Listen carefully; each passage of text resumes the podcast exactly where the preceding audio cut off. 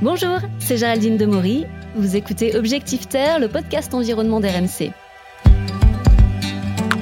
Si vous écoutez ce podcast, c'est que forcément le réchauffement climatique, ça vous dit quelque chose.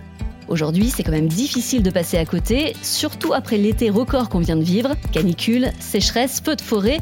Les conséquences du réchauffement sont visibles quasi quotidiennement dans notre vie de tous les jours. D'ailleurs, de plus en plus de Français en prennent conscience. 7 sur 10 craignent d'être personnellement touchés dans un avenir proche. Sauf que maintenant qu'on sait ça, on fait quoi? Hein, On est parfois démunis et même carrément angoissés. On le voit chez les jeunes notamment, une anxiété qui monte face à ce dérèglement climatique. Ça porte d'ailleurs un nom, la solastalgie. Pourtant, il n'y a pas de fatalité et le meilleur remède contre l'angoisse, c'est l'action et l'information. Parce que si on est d'accord sur le fait que le réchauffement climatique est réel, on n'en comprend pas forcément très bien les causes et les conséquences. C'est là qu'arrive la fresque du climat. Objectif Terre, un podcast RMC avec Géraldine Demory.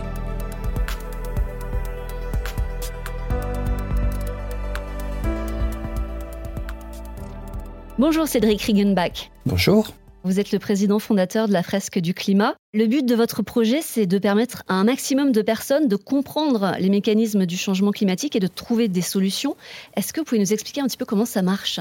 Oui, tout à fait. en fait, la fresque du climat, c'est un outil pédagogique qui permet d'expliquer en, très peu de temps les causes et les conséquences du changement climatique.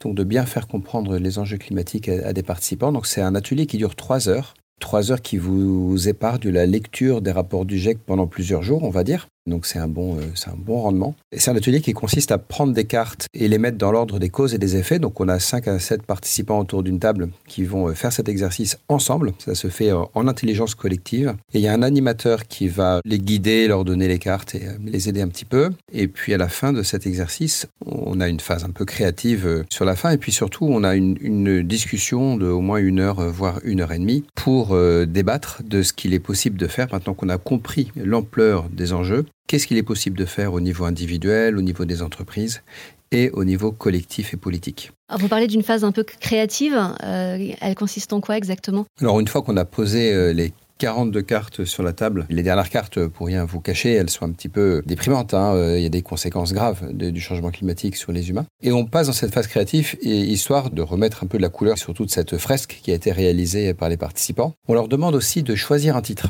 Et ça, c'est important parce que ça va les obliger à mettre des mots sur ce qu'ils ont euh, compris et tout ce qu'ils ont ressenti pendant l'atelier. Donc, ils dessinent, euh, ils représentent les flèches en couleur, ils dessinent, des, ils font des dessins. ils choisissent un titre également. Est-ce que vous pouvez nous donner quelques exemples de cartes concrètement? Oui, alors on, démarre avec les activités humaines qui sont séparées en quatre grands secteurs économiques, qui utilisent des énergies fossiles, ça c'est une carte également. Ça émet du CO2, ça augmente l'effet de serre. Plus tard, on voit, on voit des cartes sur euh, le, dérèglement du cycle de l'eau, du coup les inondations et les sécheresses. On voit l'impact sur les rendements agricoles et puis euh, à l'arrivée, on va parler des impacts sur la santé des réfugiés climatiques. Donc on voit qu'il y a les activités humaines au début du jeu et puis également un impact sur les, les organisation humaine à la fin. Vous avez qui comme type de, public Ça s'adresse à qui en fait ce jeu? Alors c'est vraiment très large hein, parce qu'on peut très bien le faire dans les écoles euh, dès la primaire. Il y a un jeu spécial pour les enfants, hein, pour le, primaire, collège. Ensuite il y a un jeu pour les adultes mais qu'on peut faire dès le lycée ou les études supérieures. Et avec le même atelier on peut aussi le faire pour les comités exécutifs des grandes sociétés euh, ou les conseils d'administration. Ça marche très très bien pour euh, tous les publics. Et est-ce que vous avez des élus qui se sont prêtés au jeu? Parce que c'est quand même eux finalement ah qui ont le plus gros potentiel d'action Oui tout tout à fait. On a beaucoup d'élus qui ont joué dans les collectivités locales. Euh, pendant la campagne des législatives également, on a fait jouer énormément de candidats. Donc aujourd'hui, il y a une quarantaine de députés à l'Assemblée nationale qui ont fait la fresque du climat avant d'être élus. ça s'adresse en effet euh, aux politiques. On est en discussion également pour euh, faire en sorte que la fresque soit utilisée pour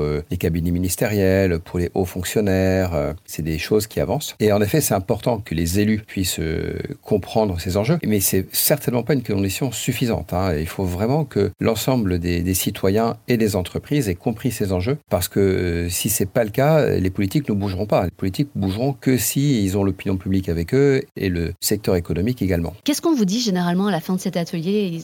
On en ressort comment? Quand tout s'est bien passé, on en ressort très motivé. Tout dépend euh, de la posture de l'animateur, mais normalement, quand c'est bien fait, les, les gens passent par une phase un petit peu déprimée à la fin de la première partie, mais après, quand on a eu cette discussion qui permet d'aborder tout ce qu'il est possible de faire et, et que ils, ressortent en, en, ayant compris qu'ils ont quelque chose à faire à leur niveau, mais ils ressortent très motivés. Donc ce qu'on entend à la fin d'un atelier, c'est de la motivation, c'est de l'envie, c'est de l'envie d'agir. C'est des gens qui nous disent également qu'ils sont fiers de travailler dans une entreprise qui les a autorisés à passer trois heures sur ce sujet quand ils ont fait l'atelier en entreprise. Voilà un petit peu les, les réactions qu'on a. C'est très positif, hein. en tout cas, on, on, entend ça. Et alors, ça ne concerne pas que la France, évidemment, le réchauffement, c'est un, un ouais. problème mondial. Mmh. Comment est-ce que votre jeu s'exporte à l'étranger? Alors, le jeu a déjà été traduit dans plus de 35 langues euh, à travers le monde et il est présent dans, alors, je crois qu'il y a une cinquantaine de pays où on a un référent et il y a plus d'une centaine de pays dans lesquels il y a des animateurs identifiés. C'est en train de se diffuser euh, très largement euh, sur toute la planète. Et alors, si mon entreprise ne propose pas cet atelier, comment est-ce qu'on fait pour participer? Déjà, euh, si votre entreprise ne le propose pas, il faut lui demander de le proposer. Je pense que c'est la première chose à faire. Aller voir le, le, responsable du développement durable pour lui dire qu'il faut impérativement qu'ils organisent des ateliers comme ça dans, dans l'entreprise. Mais sinon, en fait, euh, allez sur le site fresqueduclimat.org sur lequel vous trouverez toutes les informations. Donc, en tant que citoyen, on peut participer à un atelier en présentiel ou en distanciel, mais je préconise vraiment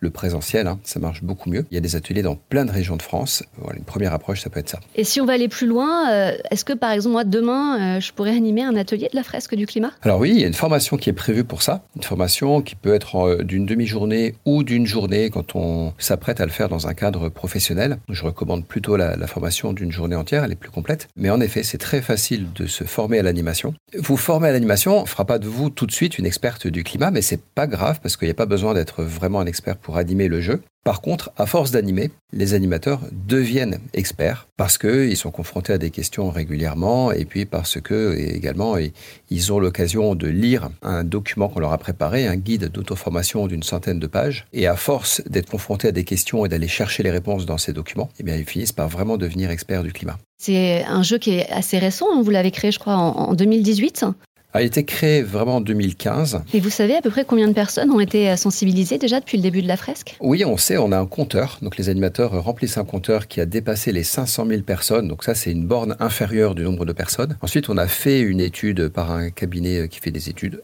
Et le résultat est qu'on est sûr à 90% d'être au-dessus de 750 000, ce qui veut dire qu'on remplit pas bien notre compteur, donc on va chercher à s'améliorer. Mais on a au moins 750 000 personnes qui ont fait l'atelier et en fait probablement un peu plus. Donc on vous souhaite quoi pour la Suisse Le million? Alors le, le million, c'est l'objectif depuis 4 ans et donc euh, on sait qu'on l'atteindra dans les mois qui viennent et euh, on espère célébrer ça euh, début 2023. Un million de personnes, c'est énorme. Est-ce que ça change quelque chose pour vous, une échelle aussi grande? Oui, ce que ça change, c'est que on a pu faire la preuve de notre capacité à passer à l'échelle. C'est-à-dire qu'en 4 ans et quelques, on est passé de 1000 personnes qui ont joué à euh, bientôt un million. Et ce passage à l'échelle nous permet de dire aujourd'hui avec confiance que on peut vraiment jouer un rôle dans le déclenchement des bascules. Donc le but maintenant aujourd'hui de la fresque, c'est d'accélérer la compréhension des enjeux climatiques vraiment au niveau mondial pour contribuer à déclencher au plus tôt toutes les bascules nécessaires pour faire cette transition et préserver le vivant. C'est ça la nouvelle ambition qu'on se donne, c'est pas juste qu'on déploie largement, c'est surtout qu'on sait qu'on peut jouer un rôle dans le déclenchement de, de, la prise de conscience au niveau mondial. En tout cas, on voit que c'est vraiment quelque chose qui est, qui est ultra utile. Est-ce que ça pourrait pas être quelque chose qui pourrait devenir un enseignement obligatoire à l'école, par exemple? Ce que j'ai compris, c'est que dans l'éducation nationale, on n'impose pas les outils, on propose un programme, mais ensuite c'est les enseignants qui vont choisir les outils qu'ils utilisent. Mais c'est sûr que la fresque, c'est un très bon outil pour, pour l'enseignement, que ce soit primaire, secondaire ou dans le supérieur. Ça marcherait très bien. Mais écoutez, merci beaucoup, Monsieur Riegenbach. Merci à vous. Clairement le type de jeu qu'on devrait retrouver dans toutes les écoles et dans toutes les entreprises. C'est connu, on apprend mieux en jouant, quel que soit notre âge, ce n'est pas réservé qu'aux enfants.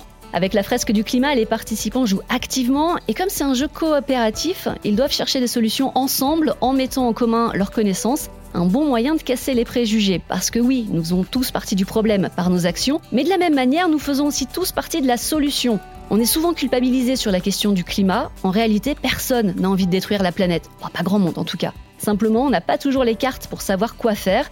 D'où l'importance d'expliquer, de faire de la pédagogie, d'en parler. Et c'est ce qu'on va continuer de faire ensemble ici. Vous venez d'écouter Objectif Terre. J'espère que vous avez aimé ce podcast. N'hésitez pas à vous abonner, à en parler autour de vous. Nous sommes sur toutes les plateformes de streaming, le site et l'application RMC. À bientôt.